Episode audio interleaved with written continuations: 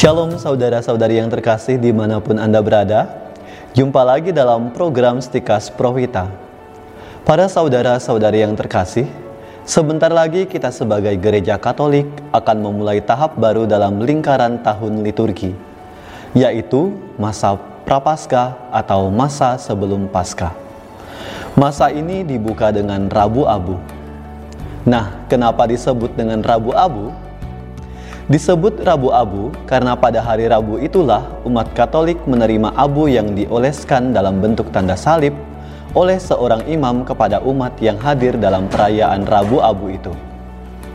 Hari Rabu itulah menjadi hari pertama masa Prapaskah dan terhitung dari hari tersebut sampai 40 hari selanjutnya sehingga gereja memasuki masa Prapaskah. Lalu, apa makna dari Rabu Abu ini? Dan terutama apa maknanya bagi kita yang menerima abu?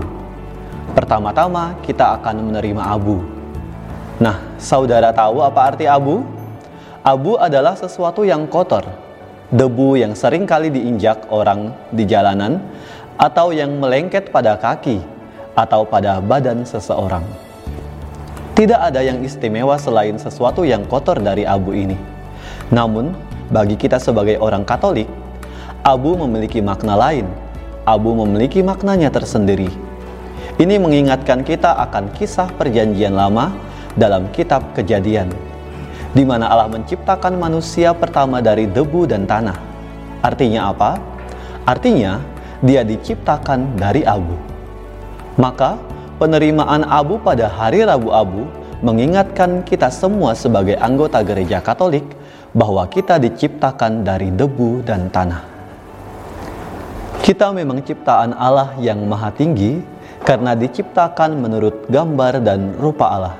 Jadi saya dan Anda semua adalah rupa dan citra Allah sendiri, para saudara-saudari yang terkasih. Namun penting untuk kita sadari bahwa kita berasal dari debu dan tanah. Jadi penerimaan abu yang digosokkan di dahi kita mengingatkan manusia akan kerapuhannya.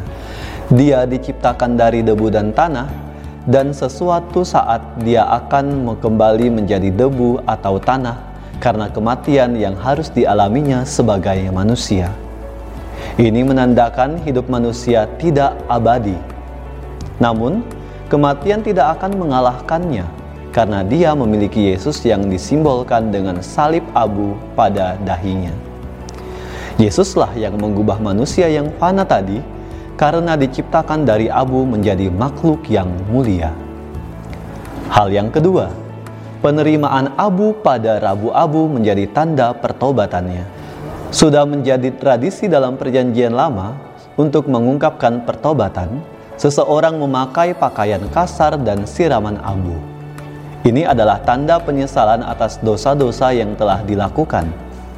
Dan tradisi ini tetap hidup juga dalam umat perjanjian baru hingga sekarang di dalam gereja Katolik. Karena itu, bagi kita orang Katolik, masa Prapaskah yang diawali dengan Rabu Abu adalah masa pertobatan. Ini tidak berarti hari-hari lain di luar masa Prapaskah kita tidak perlu bertobat. Pertobatan di masa Prapaskah mau menunjukkan kepada umat bahwa Yesus mengorbankan dirinya di kayu salib untuk keselamatan kita semua. Dia menderita untuk memulihkan dosa-dosa umatnya. Maka, apa yang menjadi balasan bagi kita adalah penghayatan hidup yang lebih baik, yaitu sesuai dengan tuntutan Injil dan lebih dari waktu-waktu sebelumnya.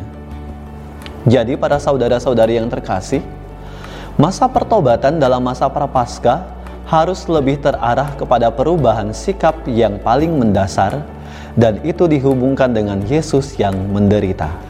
Karena itu, para saudara, inilah kesempatan terbaik bagi kita semua, yaitu kesempatan untuk menerima abu yang mengingatkan kita selalu akan diri kita sebagai ciptaan yang fana, tetapi dimuliakan oleh Yesus yang menderita di kayu salib. Ini menjadi kesempatan bagi kita semua juga untuk bertobat, mengubah perilaku dan hidup kita yang tidak berkenan di hadapan Allah dan sesama kita. Apa yang menjadi keprihatinan kita bersama di masa Prapaskah ini juga adalah pandemik yang belum berakhir hingga saat ini. Masa Prapaskah yang kita mulai ini adalah juga masa doa. Baiklah, di kesempatan ini kita semakin lebih banyak lagi meminta pertolongan Tuhan agar pandemik ini segera berakhir.